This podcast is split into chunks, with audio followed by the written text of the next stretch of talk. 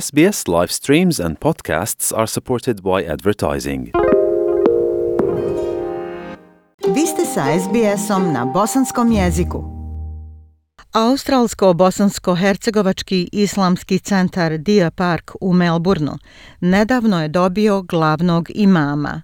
Riječ je o profesoru, doktoru i hafizu Halilu Mehtiću, koji je otprilike prije dva mjeseca doputovao iz Bosne i Hercegovine u Australiju i stupio na novu dužnost. Dolazak nedavno penzionisanog profesora Islamskog pedagoškog fakulteta u Zenici u džematu Dia Park dočekan je sa velikom radošću.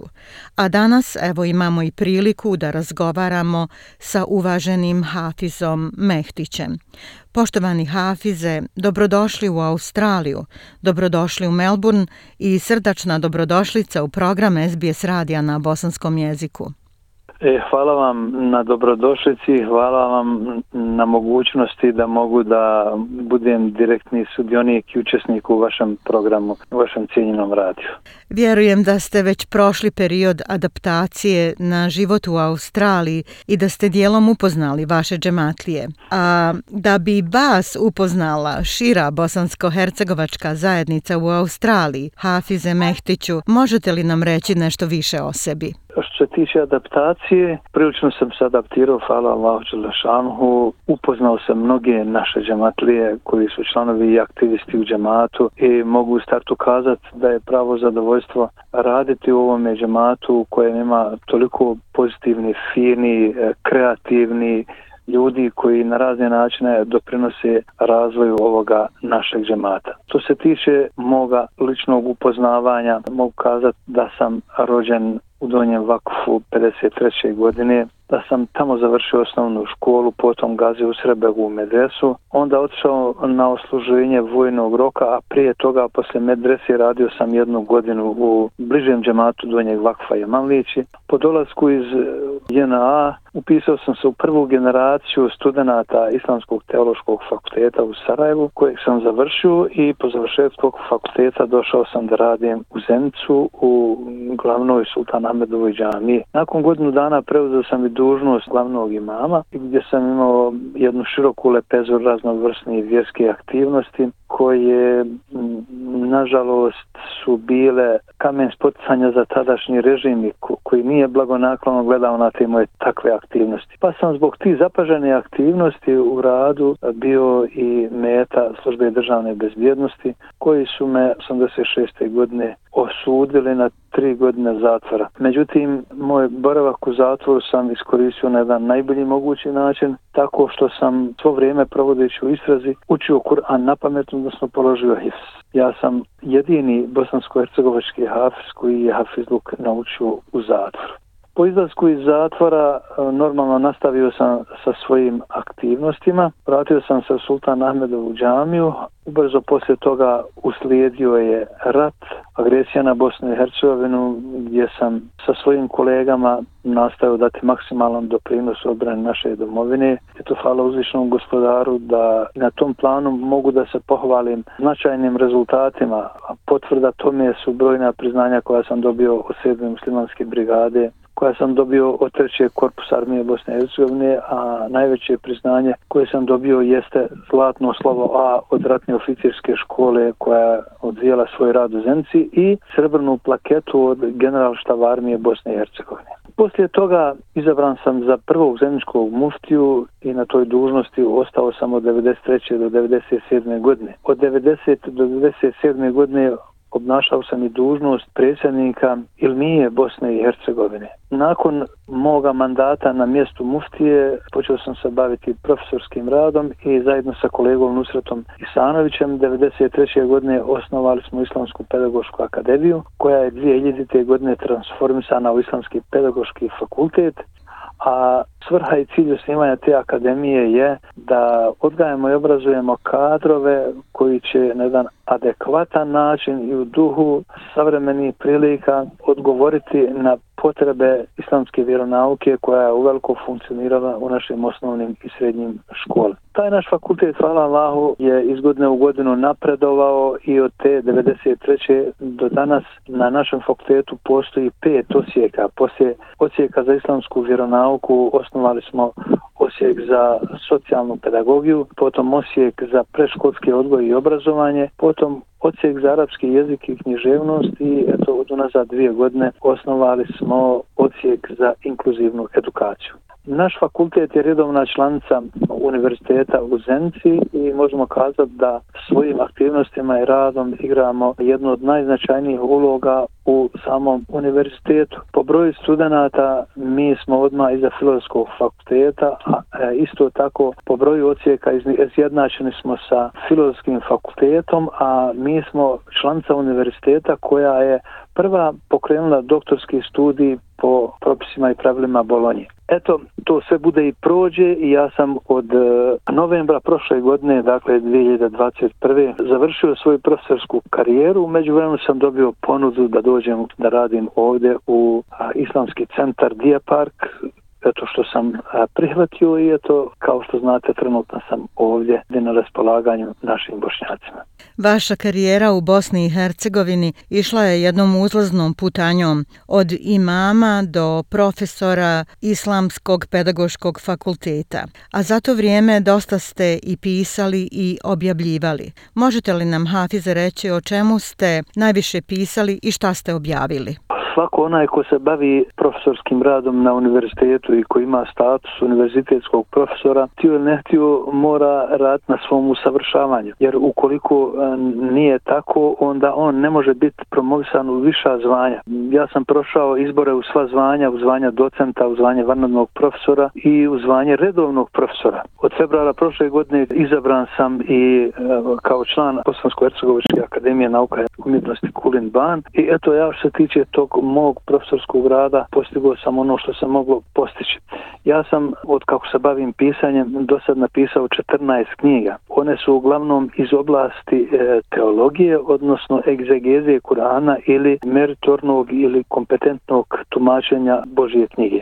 Moja zadnja 14. knjiga jeste knjiga Sloboda robije, koju sam napisao namjerom da se nakon tolike vremenske distance osvrnem na vrijeme komunističkog režima i vrijeme rigidnog komunističkog ateizma koji je na jedan e, neselektivan način naprosto izmišljao protivnike kako bi opravdao e, ekonomsku krizu koja je sve više uzimala maha u tadašnjem jugoslavenskom društvu. Puno sam razmišljao da li da ja uopće se upustim u pisanje te knjige, međutim na nagovor mojih prijatelja ipak sam se upustio iz, iz nekoliko razloga. Prvo, jer sam kroz tu svoju knjigu da na izvestan način pokušam dočarat taj ambijent, to okruženje u kojem su djelovali radili imame, odnosno da pokušam oslikat stanje duha među vjernicima, zatim stanje duha u islamskoj zajednici, odnosno da ukažem na to kako je služba državne bezbjednosti sastavljala iznad zakona, iznad pravosuđa i kako je ona igrala dominantnu ulogu u svim važnim društvenim procesima. Drugo što me opredijelo da napišem tu knjigu bilo je što su mnogi moji prethodnici, među njima i mnogi moji profesori, prošli istu tu u Golgotu, ali pošto su u onom sistemu umrli, oni e, i da su htjeli nisu e, smjeli ništa napisati o tim svojim zatvorskim mukama koje su preživjeli. E, meni se ukazala prilika da napišem o tome nešto i što je aktuelni zenički muftija kazao, Hafsa, to ti moraš napisati, jer kaže, bilo bi grehota i sramota da ti odeš sa ovoga svijeta, a ne, ne napišeš takvu knjigu. Da sam potrefio sa tom knjigom, govori činjenica da je knjiga za 4-5 mjeseci doživjela već tri izdanja i da sam imao brojne promocije po Bosni i Hercegovini gdje vladao veliki interes pred dolazak ovamo imao sam 5-6 promocija u Austriji i eto uskoro pro, pripremamo promociju ovdje i u našem žumatu Diaparku. Eto prilike da pozovemo i naše slušalce koji su zainteresovani da dođu na vašu prvu promociju u Australiji, dakle na promociju knjige Sloboda robije koja će se upriličiti 22. januara ove godine u 19 sati u Islamskom centru Dia Park. Uz to što sam ja jedini bosanski, bosansko-hercegovički afis koji je HIFS završio u zatvoru, ja sam i jedini koliko znam politički zatvorenik u onom sistemu koji je dokazao svoju nevinost. Vrhovni sud Bosne i Hercegovine pobio presudu okružnog suda u Zenicu koji me proglasio krivim, Vrhovni sud me je proglasio nevinim i tu svoju nevinost dokazujući upravo na onome na čemu sam ja najviše insistirao, a to je da je sve to što se dešavalo tokom mog sudskog procesa faktički ujdurma radnika službe državne bezbjednosti, odnosno neki ljudi koji su s mojih leđa gradili i htjeli grad karijeru i tako da. I tamo u jednom dijelu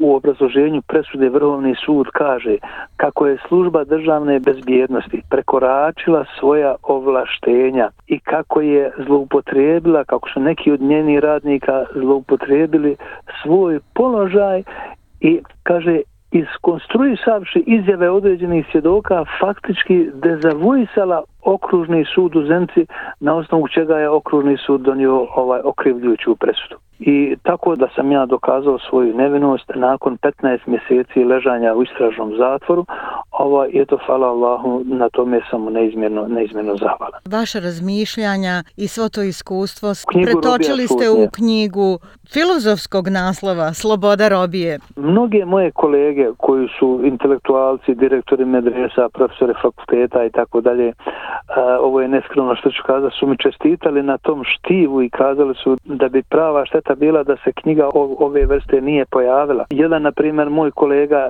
koji radi kao imam u Beću, zatim kao direktor Behranbegove medrese u Tuzli, još neke kolege su mi kazali da je to jedina knjiga u njihovom životu koju su oni pročitali u jednom dahu, da je nisu ostavljali. Znači, knjiga je, hvala Allahu, tako intonirana, tako je koncipirana, da se nižu događaj za događajem. I onda ja kad spominjem vezano za neke događaje određene ljude, ja pravim jednu malu digresicu i onda predstavljam te ljude, govorim o njihovim tim pozitivnim vrlenama, karakteristikama i tako dalje, što knjigu čini dodatno vrijednim.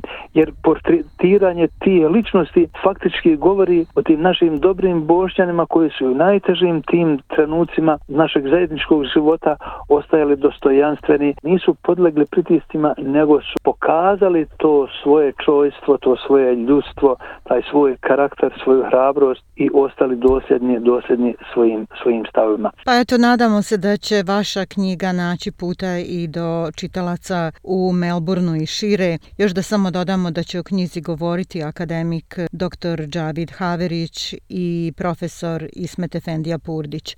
A recite nam, Hafize, šta vi smatrate da je najveća vrijednost koju možete dati ljudima ovdje u Australiji?